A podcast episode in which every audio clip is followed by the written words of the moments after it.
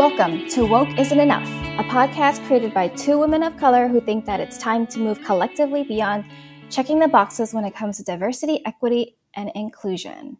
I'm Jess Aiden Lee, and I'm here with my colleague Fiona Oliphant, and we are the founders of Healing Equity United. Hey, Fiona. Hey, Jess. How you doing? I'm okay. Yeah. So you know, it, has been um, it's been a couple of tough weeks, right? We got uh, the murder of Daunte Wright, and then of course what happened in in Virginia. Um, with one of our service members being pulled over, and all of this is happening as Asian American hate is on the rise. And of course, there's so much racialized trauma. We haven't even talked about the kids that are being moved around in, in cages at the border. And there's so much racial trauma happening right now, you know, whether we are aware of it or not. And and you know, maybe maybe where we can start is like talking about what is racialized trauma. Yeah, so there are several definitions that people are using regarding racialized trauma, but here's one that we both like and use. So, racial trauma or race based traumatic stress refers to the mental and emotional injury caused by encounters with racial bias and ethnic discrimination, racism, and hate crimes.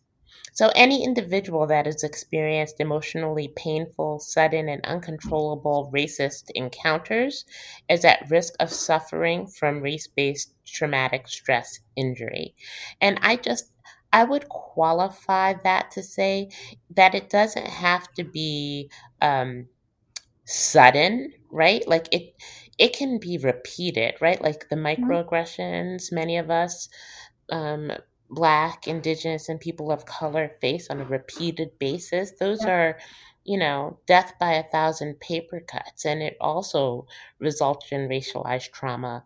Um, you know, we also have these videos of black and brown bodies being brutal, brutalized by law enforcement that are literally played on repeat in the news. And we have these videos that are uploaded to YouTube. And we have, you know, little 13 year old boys shot. Um, you know, I, I, it is a lot to hold emotionally and psychologically.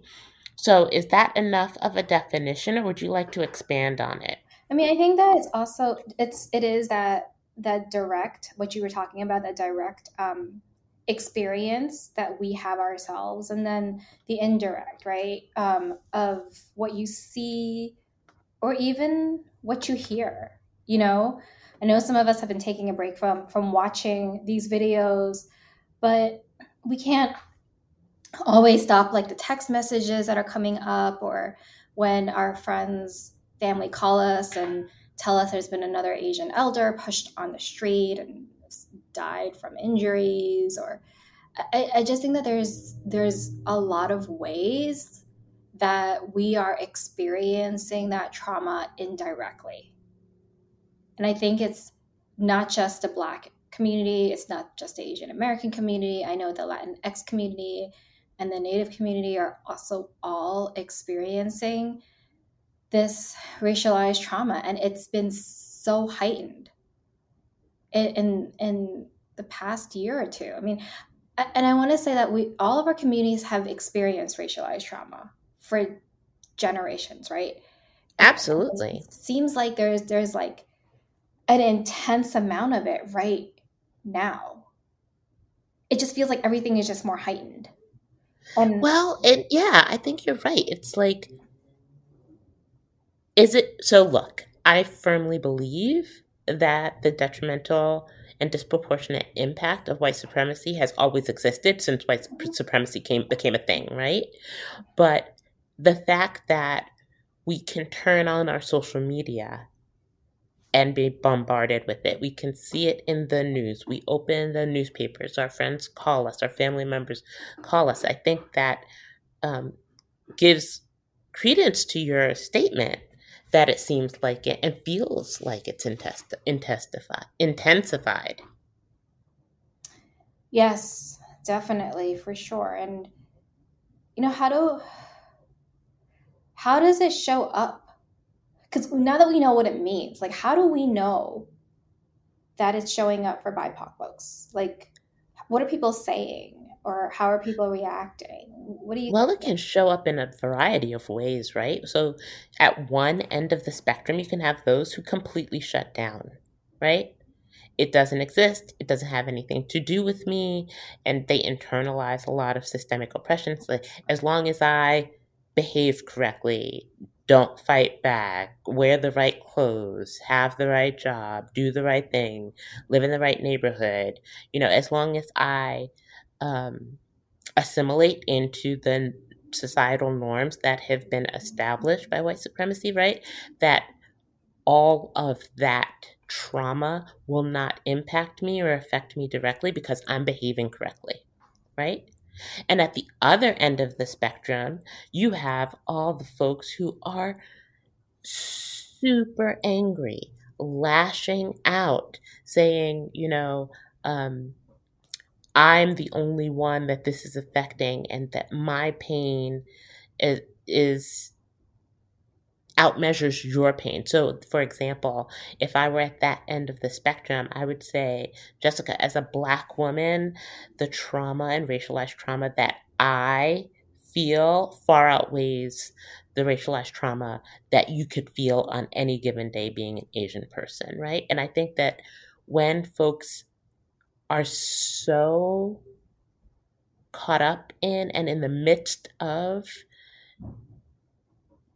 being triggered by racialized trauma, their ability to see how the same types of trauma with the same type of impact play out in other BIPOC communities. Do you know what I'm saying? Mm-hmm.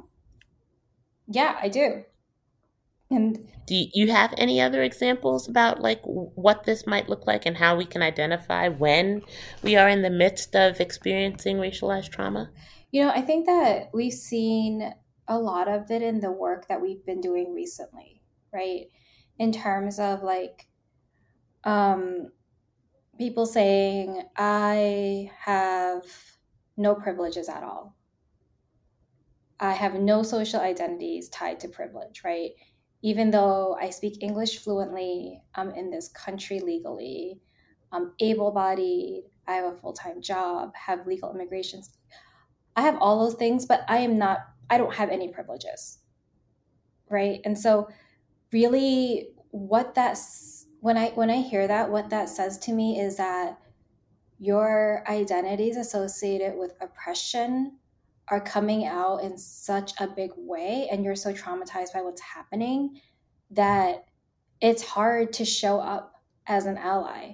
It's hard to remember that you have some power. You know, if you are if you're able to speak English fluently, that's a privilege that you hold over those who don't speak English. You know, if you have a full-time job during the pandemic, that is privilege that we hold. And and and i do see that you know for those who have experienced a lot of racialized trauma that they're unable to see those privileges at all. Yeah i think that you're right when you know it's almost as if if i were to concede the racialized trauma that you are experiencing in association with your racial identity and that differs from mine, that somehow my racialized trauma or experience becomes less important or devalued right? And I think that plays into the whole notion of the oppression Olympics, right? So before we move any further, can you talk to folks about what the oppression Olympics are and how it plays out and what happens when we buy into it when we're triggered by racialized trauma? Okay, so I don't like the oppression Olympics because I, I just feel like why what we're it's basically it basically pits communities against each other by saying that I have it worse than you because of X, Y, and Z. Or something that I heard um, you know, a couple years ago when I was working in a nonprofit is that Black and Indigenous communities have it the worst in this country. And, and it's like, well, that doesn't take into account intersectionality. It also doesn't take into account the intentional erasure of history of Asian Americans and some Latinx communities, right? And so, why are we even saying those things when really that's what white supremacy wants us to do? They want us to to play into the oppression Olympics. Because when we're fighting each other, then we're too busy fighting each other other to fight the systems. And you know, it also shows up like, you know, do you want to talk a little bit about about some of the trainings that we've held? Um, uh, and, and I know this has happened like 100% of the time in different trainings that we've held talking about anti Asian hate. And so I just thought that maybe this is an interesting point to bring up. Yeah. So, you know, we have a lot of trainings. Well, we have had recent trainings that talk about Asian and Black communities coming together in solidarity, right? And so Asian folks coming out to say Black Lives Matter, and for Black folks to come out to say Stop Asian Hate, right? So we've been holding these trainings, and without fail, right? Or am I wrong? Without fail, there is always at least one participant who identifies as Black or African American who DMs me, reaches out to me, and says, um, well, questions why they should show up in solidarity with Asian folks when they have been the target of anti blackness by varied Asian folks in the community, right? And so, and and you, on the other hand, have also heard in the efforts of pursuing um, Stop Asian hate or stop API hate, right? That some folks are leaning towards anti black measures in order to keep Asian communities safe. And so for us, it is about having both communities recognize how they are playing into the oppression Olympics and buying into the overall um, maintenance of the white supremacist structure because we're pitting ourselves against each other, right? Instead of collectively coming together in solidarity and leveraging and um, amplifying our strength in numbers, we're pointing fingers at each other, daggers at each other, quite mm-hmm. frankly. You know what I mean?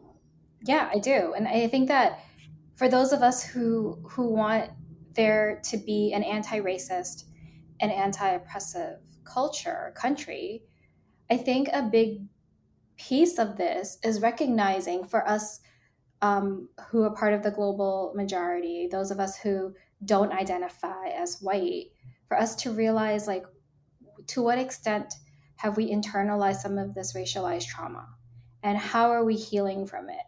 Because i can say that the healing piece is just as important as fighting for racial justice? Well, I think it's not just important, Jess, it's crucial. Yeah. You can't fight for racial justice for all, anti oppression for all, if you are still in the midst of your own trauma and having trauma reactions. Mm-hmm. Because hurt people hurt people, right? All the time. All the time. All the time. So, you know, your anti oppression uh, measures are necessarily going to be detrimentally impacted by your trauma and how your trauma mm-hmm. is playing out. So if you don't take the time to heal and to address it, to mitigate it, to refill and replenish your cup in order to um, continue to do the work in an equitable way, I, I just don't think it's possible. Right. And so I think what we're saying is that it's really important for us to to have have like a plan and to take actions that are crucial for our own racial healing, right? And I think the flip, the other side of that is also to see the oppressor inside of us. And all of us, whether we're white or not, have to know what is that what is the oppressor like inside of us and how do we work to address that. And and I know we're going to get. Can you give some examples though? What's yeah, the oppressor was, inside of you? So I was actually going to have you give some examples of this, but I was just going to say that you know we've all internalized white supremacy to a certain extent, right? We've all internalized our experiences to a certain extent, and so so why don't you why don't you start and then I'll give an example. So, one example that I can share is that it is unfortunately it's a changing phenomenon, but a, still a reoccurring reoccurring phenomenon in the Caribbean American and Caribbean community that um, so I will just give it example. So when I was growing up, everybody in my Jamaican family warned me about being like quote unquote those black people.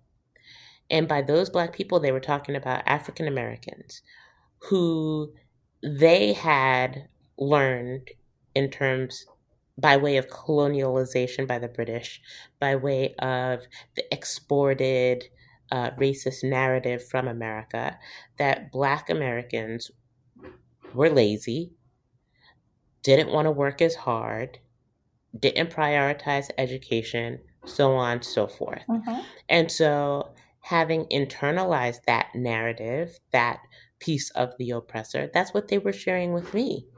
And to recognize that, you know, as I was growing up, to recognize there's absolutely no difference between me and quote unquote those black people right? Because I look in the mirror, I'm a black person. and when the rest of society looks at me, they see the same thing, right? And so we all have to recognize those really hurtful narratives that we have been socialized to accept. Right. right. And we need to have accountability partners who call us in lovingly or call us out by shaking our shoulders vigorously to, to help us recognize when our behaviors or our language reflect oppressive norms of society. Um, so, before I go on and on and on, what's your example of the oppressor inside you? You know, I'm going to give an example in the nonprofit sector that I think resonates with a lot of people who have done hiring or even applied to jobs, right? So, oftentimes when we're hiring for for a position we ask for a resume sometimes we ask for a cover letter right? But increasingly people are not even asking for a cover letter and there's been like this movement um, of people just not even wanting the cover letter because apparently people don't want to read and just asking for resumes right? And det- determining based on a resume whether someone is qualified or not for a position. So for me it's really thinking about what are we saying? And who are we leaving out when we are just looking at someone's resume or even their LinkedIn profile? Right? So like who are we leaving out of the conversation? Who are we oppressing? And and and for me, you know, that's the way that I was taught. Like when you're doing HR, you look at the resumes because you want to see if they have the experience, if they have the education, blah blah blah. You will never find someone's well, never, but it's rare that you'll find someone's lived experience on a resume, right? So if they've been houseless for 10 years and that's lived experience they can bring with them, how would they put that on a resume? Would they write houseless from January 2010 to January 20? Like that's not a thing, right? And so the way that I've, you know, flipped it around and something just for our listeners to think about is I actually look at the cover letter first or I look at the absolutely, email. absolutely, and, Jess. Go and, ahead. And then if I like what they have to say, which is oftentimes like, what makes you interested in this position? If you tell me about your lived experiences, then I will take. I will, then I will decide whether to look at your resume, right? So the things that we've been socialized to believe in, I think, it is really a part of like we have to start dismantling some of those things because we were taught to keep certain systems in place, as you like to say, Fiona. Absolutely. And the system works exactly the way it's supposed to, which I also like to say. Yeah. And so, how do we be allies or co conspirators in this moment? Well, so to be an intersectional ally or co-conspirator, right? So I can be an ally or co-conspirator to my Asian sibs, to trans sibs, to you know, like so you have to really look at all of your multiple identities and then determine where you hold power and privilege and figure out how you can leverage it. So I think we were just having a conversation or a training the other day and I used the example actually it was with the person who said that they had no privilege whatsoever. Mm-hmm. And I used the example that, you know, in the in in the wake of such significant anti-Asian hate and assaults, as a black person, being black is a privilege in that regard, right? Mm-hmm. Because I can leverage my non Asian identity to call others, call on others to stop their behaviors or to interrupt their behaviors or to, you know, ask them to reevaluate why they're associating a group of people with a freaking virus, right?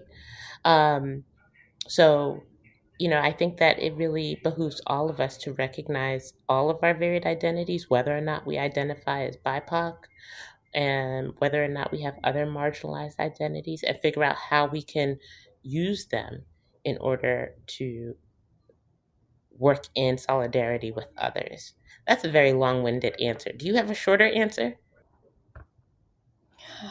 You know, I don't think it's about whether it's long or short, right? People always want a checklist.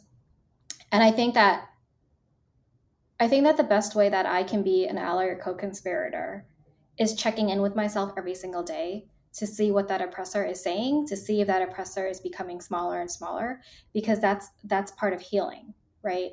So if i'm feeling some kind of way about um, a video that i watched where an asian american was attacked right? And i think i start thinking about the the race of that perpetrator i stop myself to be like hey why am i even thinking about that right? Like like what am I trying to do there? So I think for me it's about incorporating regular healing practices every single day and for me lately it's just been playing with puppies. Playing with puppies, helping them overcome their fear of the world, things like that. And so so really, you know, what is it for you all? What, what, what are some of your healing practices? Because I can tell you, playing with puppies was not on my self care list at all. My self care list right now is watching back to back episodes of Survivor, starting from season one to season 40. Mindless, get away from it all, act of mm-hmm. self care.